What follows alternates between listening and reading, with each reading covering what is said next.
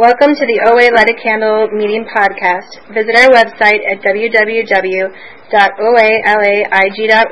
where you'll find several speaker feeds with over 400 speaker files and forms for order, ordering CDs for these speakers, and a place to donate to keep this special service active. I would now like to introduce our speaker for tonight, Colleen.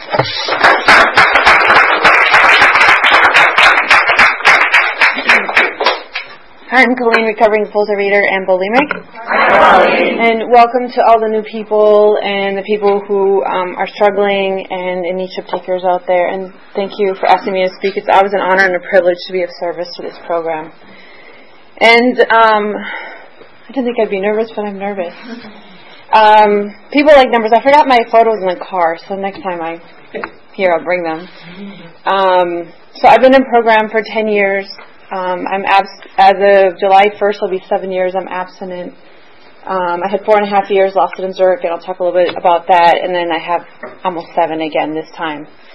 And um, you know, I have freedom from food and body obsession. I have freedom from food and body obsession based on my spiritual fitness. And um, you know, when I came into program, I was so desperate, and I think that was the key to my staying in program for ten years and um, you know, before I walked in here, I was vomiting. I was using laxatives. I shit my pants. I'd go to the 99 cent store and load up on like the little Debbie snack cakes. I went, cause I'm anorexic with my money. I wouldn't spend money on a binge. and um, cause I I was just getting rid of it. Like, why, why am I going to spend a hundred dollars on a cake? Like, it doesn't make any sense to me. Um, and you know, in ten years, I have not done those things you know, and that, and I'm just like so grateful. I'm so grateful for this program. And um, we'll talk a little bit what it used to be like um, for the people who can't see me on the podcast. I'm 5'10 and I'm at a healthy body weight. And um, when I came into program, I was bursting out of a, I think it was a size 16. It could have been size 18 Ann Taylor suit. And um, you know, I went to a commercial weight loss center, and what I learned there was portion sizes. Like, I didn't know that a, a bowl of cereal wasn't a vat of cereal. and so I learned a little bit about portion control. Like, you know, I we always ate healthy at home, so it's not that, but just sort of kind of common, you know, how to measure food when you're out in public and things like that. Um, but of course, as all diets, you know, I'm very successful at losing weight. I'm more successful at gaining it back. and I have probably lost probably 500 pounds of all the up and down and up and down I've been. And, um, you know, I'm grateful that I'm basically maintaining a healthy body weight and around the same size. Um, so when I got into program, I briefly talked about it. Like I would, um, like I remember it's like such an embarrassing story, but like I was in like second grade. My mom like we didn't have Costco back then, but I went to a Costco sized chocolate Santas, and to me it was like weeks before Christmas. Um, and I started eating them, one here, one there, five here, five there, and then it got close to Christmas, and I'm like, oh no, I don't think I have enough for the class. And I counted how many students were in the class, and I didn't have enough, so I ate the rest of the bag. and I walked in full of ga- guilt and shame. And because back where I, I lived, grew up in Minnesota, there wasn't a 7-Eleven on every corner. It was, you know, kind of rural. It wasn't rural, but it was to me rural. And um, you know, I, I experienced shame and guilt in second grade. And um, so that's what I, my whole way is always like, you'd be so pretty if you lose a little weight. You know, oh, you know, you always get those kind of comments. Oh, you'd be so cute if you weren't so fluffy and um, you know, I really resented that. I really resented those remarks, and um, I got into athletics, so I sort of um, was able to balance it out later. But I was never obese. I was kind of big. I was basically my height in sixth grade, and people called me cow, straight to my face.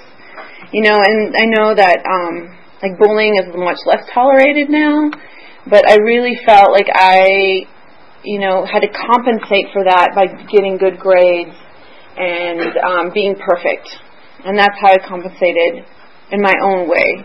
And something else I realized is um, I'm doing a really intense four step right now, and I didn't have male role models growing up, and my female role models weren't there either.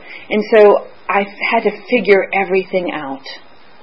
I figured out, like, I was taking care of my siblings, I was cleaning the house, um, which are all really good life skills, except for I didn't get the life skills I needed. And um, so I learned how, like, the whole puberty thing, sorry, I'm going to briefly talk about this, but you know, like how to, you know, I had like a mustache in sixth grade, and people were teasing me. My mom didn't want to do. She's like, "Oh, you're fine. She's blonde. She, she didn't get. She didn't get. I'm brunette. Like people can't see me.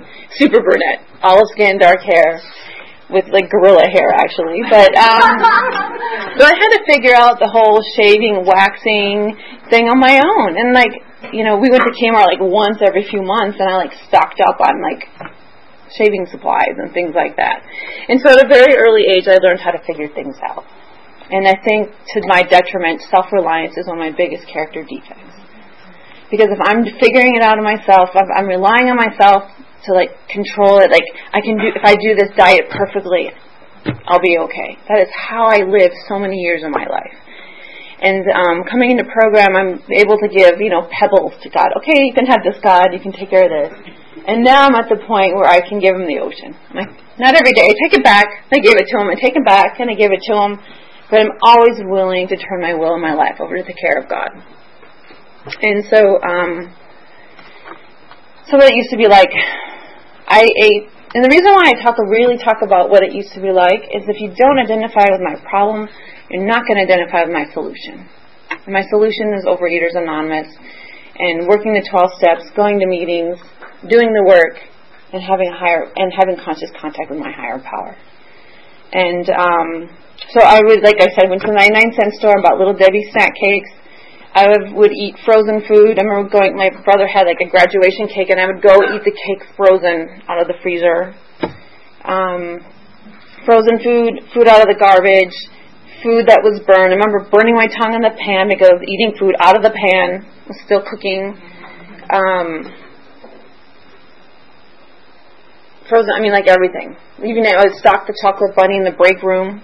I ate in the bathroom. I ate in the closet. I ate in the car.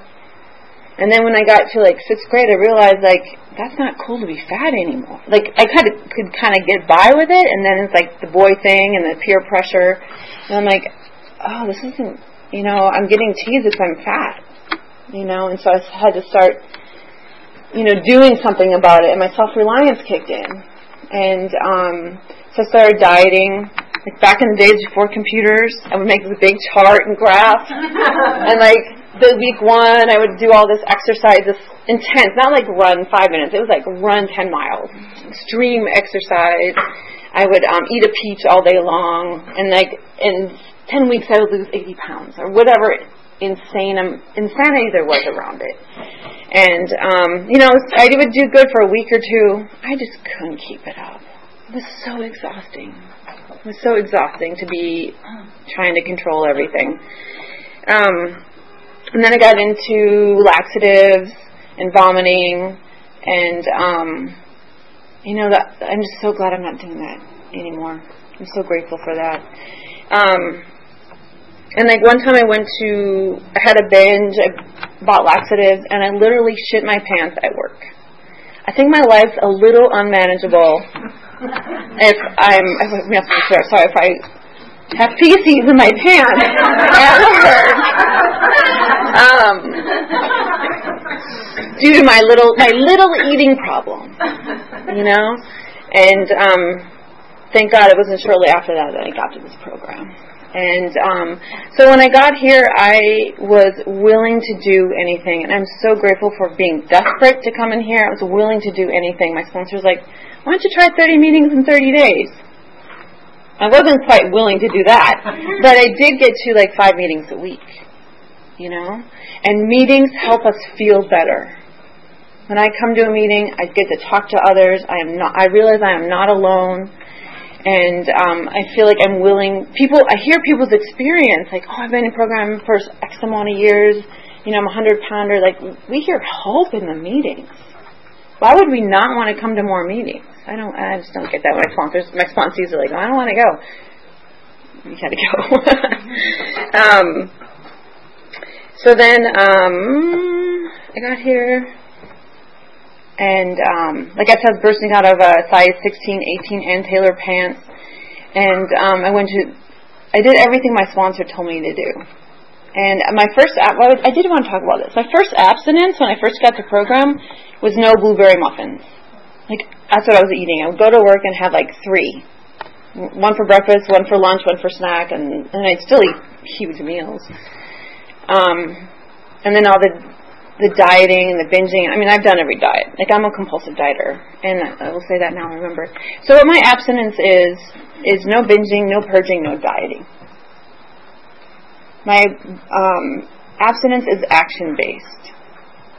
And my food plan is sort of a guide for me. And my food plan is no sugar, and I've recently given up gluten. And sort of sidetrack that. I have been in program 10 years. I've had sugar in my abstinence. I've had not had sugar in my abstinence. And, you know, it just makes me crazy.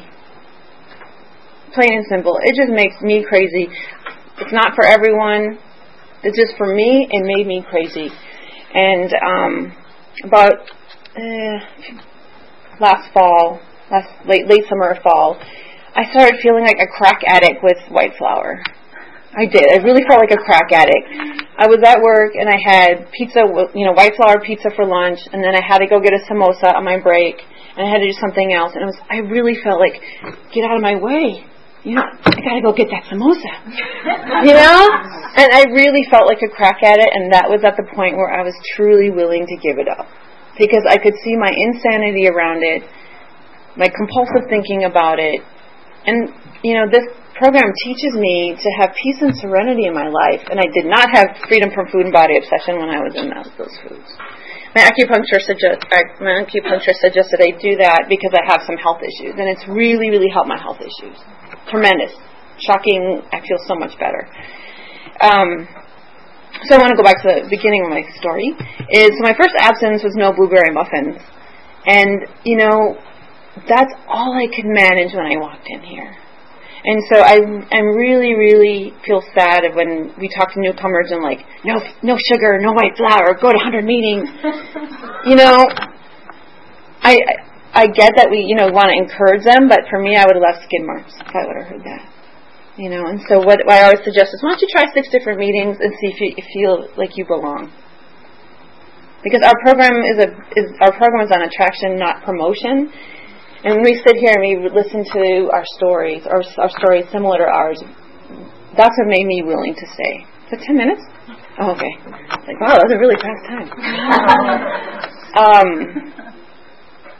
so how um, so in program I have there's so many like I didn't know a gift of the program would be freedom from food and body obsession. I didn't know a gift of this program would be peace and serenity in my life. I didn't know that a gift of this program would be friends. My God Squad's here. Is friends in this program that know have known me throughout the whole time I've been in program. I didn't know the gifts of the program um, Maybe I get to look at my character defects and realize that we're all human and we all make mistakes and that we're, you know, we're all spiritually sick. I had no like those are such gifts of this program. I have no idea that it, walk in and I would receive those gifts. Um, so a little bit about my program because people always like to hear that is I go three meetings a week. I went to one, two, one yesterday, two today, because I had to squeeze them all in. Um, I don't normally do that, but I work full time. I go to school. You know, I have. A, I'm an active member of this program, and um, nothing is worth losing my abstinence over. And I have experience with this. Anything I put before my abstinence, I will lose. So is it a little inconvenient to go to a meeting? Sometimes it's a lot more inconvenient to be having feces in your pants at work. it's a lot more inconvenient to having wiping vomit off your face or hitting your head on the toilet. So, um, yeah, it's a little inconvenient, but I come anyways. Um, when I'm so busy, my life is so busy. I gotta, you know, that's when I when I that's when I realize I'm back in self reliance. I'm not letting God when I let when I turn things over to God, everything gets done that needs to get done that day. It's what I think needs to be done that day is what makes me insane. And I'm driving like a maniac because get out of my way, I'm in a hurry. I'm like, on the way to a meeting, you know. I don't think that that's very spiritual. That's not very good spiritual fitness. And so, um, you know, some things I've also learned in this program is, you know, how am I? Is that I'm trying to lead a spiritual life to the best of my ability. Of course, I make mistakes. I do things wrong, but in general, like I'm walking the, the spiritual path. And um, you know, do my actions show that? You know, that's why we do the daily ten step. And um, I do a ten step, and I do sort of the vowels and add in a few more things. So it's A is I'm abstinent, E did I exercise because that's such a part of my sanity routine. I is what I do for myself. Maybe it's one for a meeting, maybe it's one for a swim, maybe it's work on step work. Oh, what I do for others. There are so many opportunities to work for others. We can open a door for someone who has all their, you know, groceries in their hands instead of rushing through. We can, like, it's others, you don't have to be in program to be, sponsor 10 million people to be of service. You can do it to anyone on the street. Um, uncover, what I uncover that day, maybe it might be a resentment or something like that. Why is Yahoo, was my Yahoo something happened, got a date, I don't know, something kind of fun. G is for what I'm grateful for, and I re- like that's another gift to the program. I had no idea that my disease of negative thinking, and a gratitude list is the first thing to help me get out of my negative thinking. And um, I got went to the farmers market today. It's summer fruit is here. I'm so excited. Cherries and plums and strawberries. I was like so excited. That I was like so grateful for that. Um, H is what I need help with, and um, you know, turning it over is what I need help with. Not you know, getting out of my own way and um, doing the next indicated step. And sometimes I might be doing the dishes. Sometimes I might be doing step work. Next, sometimes it's you know returning that person's call you don't want to return. Um, and so I also do. It might have been the big book way is like was I dishonest today?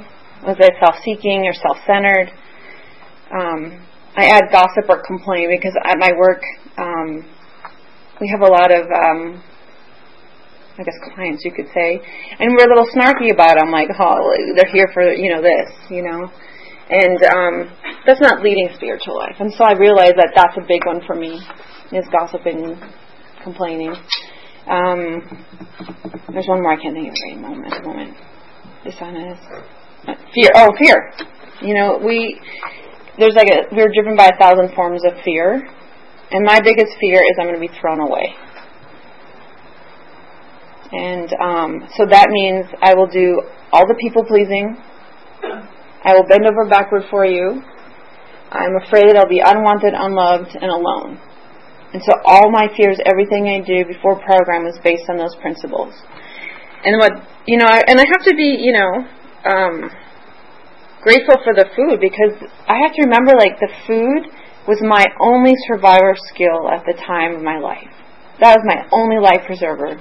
When my family wasn't there to help me with the, the picking on, the bullying, you know, the the dry, the dry powder was in there.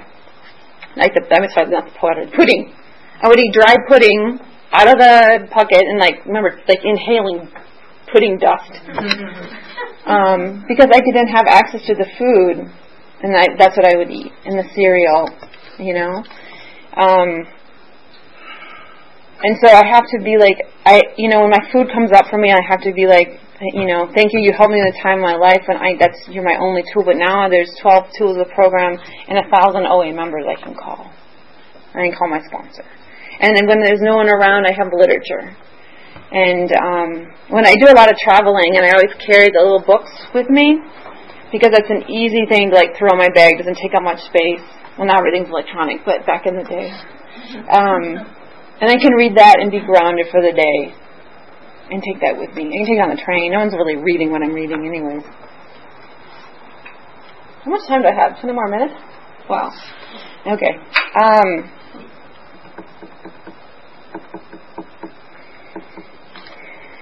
for a little list. Yeah, I talked about that. Talked about that. Um, something I sort of briefly talked about was honesty, and that honesty is one of the biggest tools of the program. On a personal level. Like when I'm honest with my food and really tell my sponsor what I'm eating, really write down the quantity I'm eating, makes me honest. And the by doing the tools of writing is you get to see like there's no you can't like fudge it or you know in your mind you like poo poo it or downplay it. But when you write on your paper and like okay, I had ten samosas today, whatever it was, you know we really get to see that. And so um, I'm really grateful that I was willing to become honest. Um, so I could do so I could see what's really going on. And, um, you know, I think like our disease is cunning, baffling, powerful. And it doesn't want me to see that I don't, I don't need food anymore. It wants, it wants to hold me down. And they always say, um, you know, your disease is doing push-ups in, while you're trying to get in recovery. I think mine's doing triathlons. it's like, it rears its ugly head whenever it can, and I'm like, ooh, I'm going to another meeting. I'm calling my sponsor doing my prayers, doing my meditation. And um, and something I really want to tell people is like, don't let the God thing freak you out. Um, when you can choose your own higher concept of a higher power, it doesn't have to be God. I just say God because it's easier. And um, like my when I first got here, like the thing that I could relate to God was the ocean.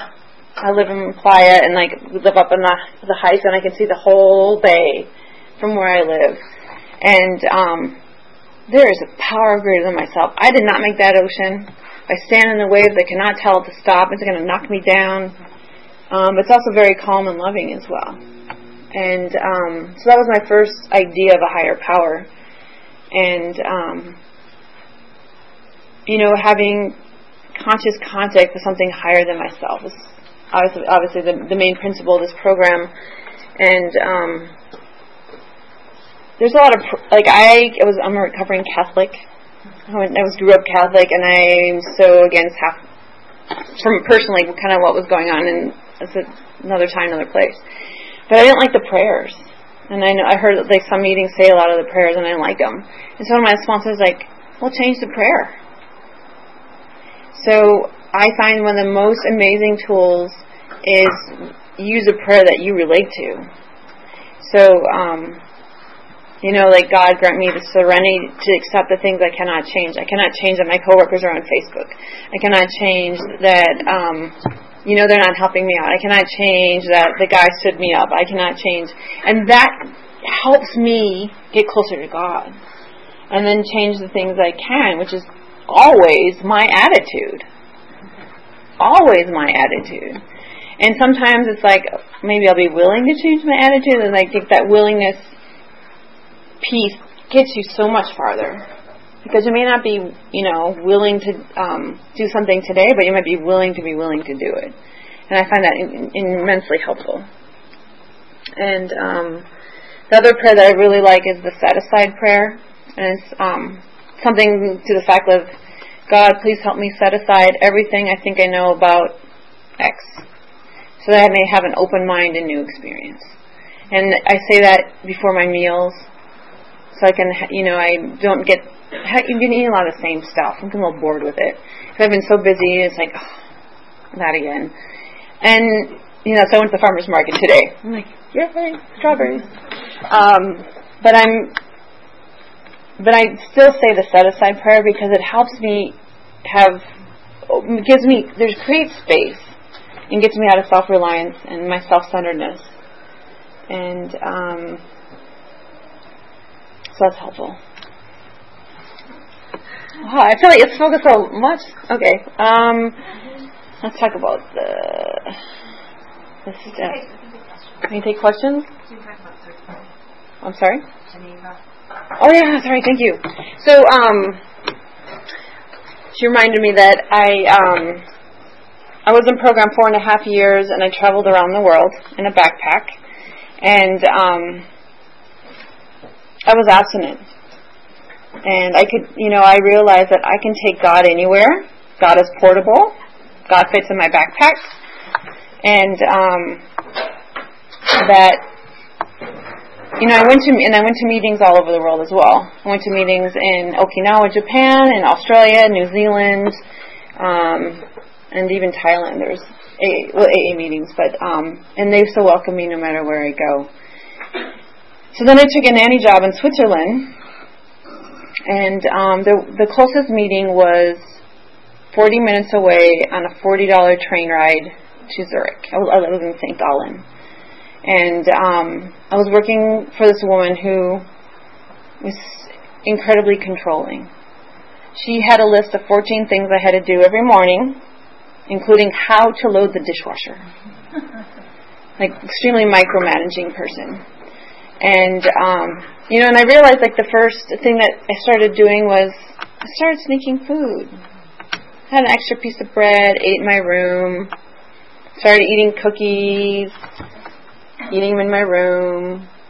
And in, in St. Gallen's a very, very small town. Everything closes at 6 p.m. So there's nothing open. And so I was like back to my pre behavior of like eating the rest of the cookies.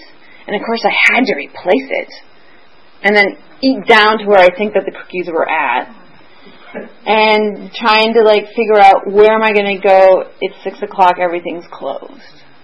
Do I go to the you know? Do I walk two miles to the gas station that might have that brand? And just like the insanity came back, and um, you know, so I, I, you know, like those behaviors started slipping in, started eating the sugar, started sneaking food, um, you know, trying to exercise it off, and those are the things that you know, I know when things are getting crazy. And I ended up losing my abstinence for a weekend. I um, went to Zurich and I binged my way through Zurich and um, used laxatives. And so, um, and that was over, so July 1st, 2007 is my first day abstinent again.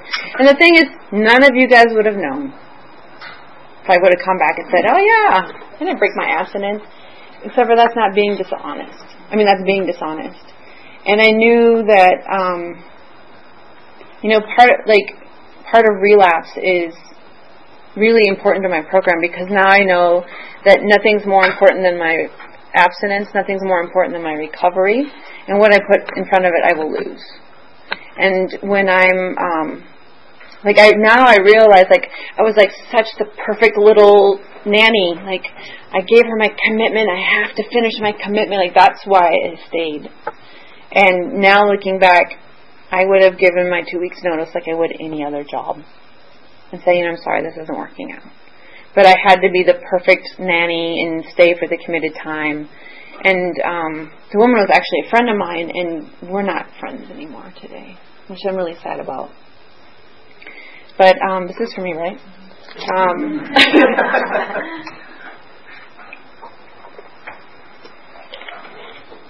and so um, I found that I was starting to like because the behaviors were kicking up. I was taking that forty dollars, and I wasn't working. Like I was making seven dollars an hour, and um, a latte costs more than what I was making in Switzerland.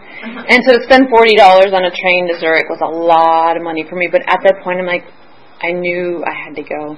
And so I met um, this woman. They had one OA meeting a week in St. Gallen, Sunday nights. And, um, you know, just to talk about the kindness of strangers, they, um, it was mostly German speaking. And one woman took the time and translated everything that was being said so I could understand the meeting. And I got phone numbers and for those who were the English speakers. And, um, I stayed in this one woman's house when I finally did leave the nanny um, situation, and I turned over a step with her, and I am so grateful for her. And I think I really contribute to that's one of the reasons why I started my abstinent day over. Like I binged that weekend, and that Monday, which was July 1st. I started over because I knew that I did not want to go back to feces in my pants and vomit on my face and the compulsive dieting and the insanity around food, insanity about my body, and the insanity of my life. And so um, I uh, flew back July, Fourth of July. That was my first day back back in the states. I was so happy to be home. Mm-hmm. And I think I went to the meeting July fifth. You know, and it was so humbling to come to a meeting after being in program for four and a half years and saying that you broke your abstinence. And um, now I know it's even though it's hard, I'd rather keep an imperfect abstinence than to like blow it on a cake and have to start over. Because for me, it was so hard to get it back. I mean, not the second time, but at the first time. And giving up sugar, it was so hard to give it up again. And it's just easier to stay imperfect than to like have like my, one of my first sponsors called it a Ferrari. She's like your your absence is like a Ferrari. If you dent your Ferrari, you don't total it on a binge. So we can have dents and scra- scratches in um, our Ferraris or Lamborghinis or whatever car you have, and um, we don't have to blow it and binge again. And um, I think I'll just leave it at that for questions. Thanks for letting me share.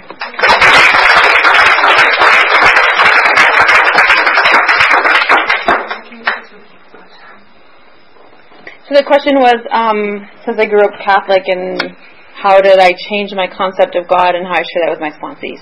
The quick two sentence, one sentence version. So when I growing up, I grew up um, that my that God was a punishing God, and that if you didn't do it, you're not you're going to go to hell, kind of thing. And um, you know, deep down, I didn't think that that would happen. You know, like and like a punishing God just didn't work for me. Um, and so I sort of talked about how the ocean, I really felt at peace with the ocean. And, you know, I think also coming into program, the rooms were my first kind of higher power transitioning from the punishing God, where I heard hope, where I heard other people having, you know, they said you can you can lean on my God until you can find one of your own. You can borrow my God, and um, so I did you know, and I, I leaned on someone else's higher power, and and then I think I just sort of grew into another one. And I'm doing a big book workshop, and they said you can make your own definition of a higher power. And so um, the two analogies I have, it's like a you know conscious contact. Yet there's two part relationship. Is my I, I salsa dance, and if you're a good salsa dancer, you have to have pressure on your hands.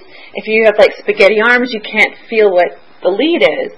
And so I feel like that's my God is my little bit of pressure, and I know exactly which way He wants me to turn. Um, and I can do anything. He's like the best dancer ever, and I can dance through any obstacle.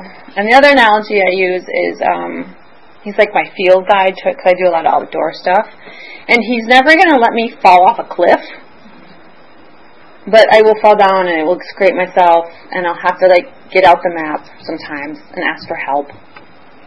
And um, so those are kind of my two analogies of the higher power now. The question is, how do I incorporate exercise in my program? So um, I've always been athletic, and I've at the point, you know, I did use exercise bulimia as well. Like I'm overeater, undereater, laxative abuser, other medicine user um, and exercise. Like you name it, colonics. I've done everything. Like if you want to talk to a crazy person, here I am. um, but how I and now I use exercise is is it fun? And it's really imperfect because I'm in, right now I'm working full time and going to school, so it's hard to get it in. But I know when I do it, it's for fun, and um, like I swim, I salsa dance, I um, I, I walk.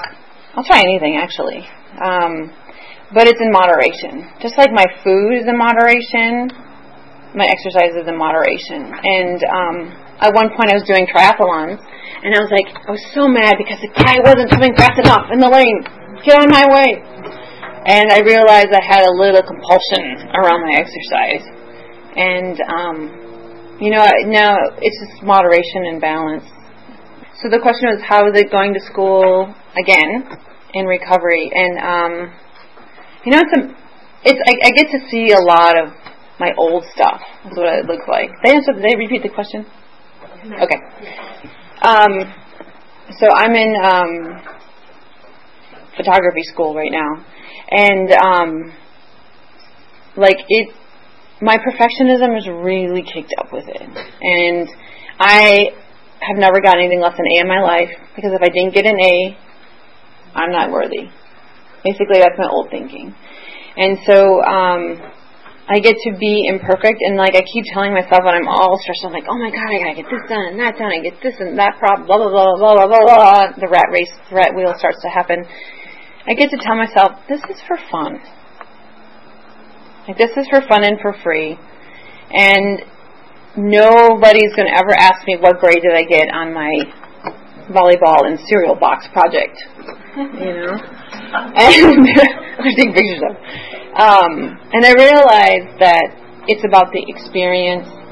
It's about um, doing things differently this time. You know, totally doing things differently this time, and um, and like learning that I can make mistakes, but I'm not a mistake. Is that I'm not a mistake. So the question was how I overcome the self-reliance issue. um, I think I'm doing a really intensive four step right now, and I this is like the first time I'm really seeing that self reliance is one of my biggest character defects. I used to call it perfectionism, or um, and I you know I briefly talked about how like I got through life on self reliance, and I figured everything out, and so um, now I, I guess because it's so fresh in my mind, I'm I'm still learning about it, and I'm still you know, I plan to talk to others about it. Um, and in my meditation, just keep asking my higher power, I choose to call God, is to show me how to be God reliant. And turning things over, like saying the third, the set aside prayer and the other prayers, and specifically stating, I am powerless over Victor. And my life is unmanageable. Please show me what to do. What's my next indicated step? Um, and I, I'm not very, I'm, I'm very imperfect with it, you know. And I think because it's my new real, it's something I've just recently realized, and I know that um, it's not helping me anymore. And I'm praying. Um, there's a a prayer for remove removal of my defects, and um, I can't I can't think of it right now, but it's basically, you know, God, please remove this defective character so, so I can be of service to you and because um, not I'm not a ser- when I'm in self reliance, I'm not of service to anybody. So praying, praying, meditating, and catch me in a year, and I'll tell you some more. the question was, how do I deal with my fears, and give an example. Um,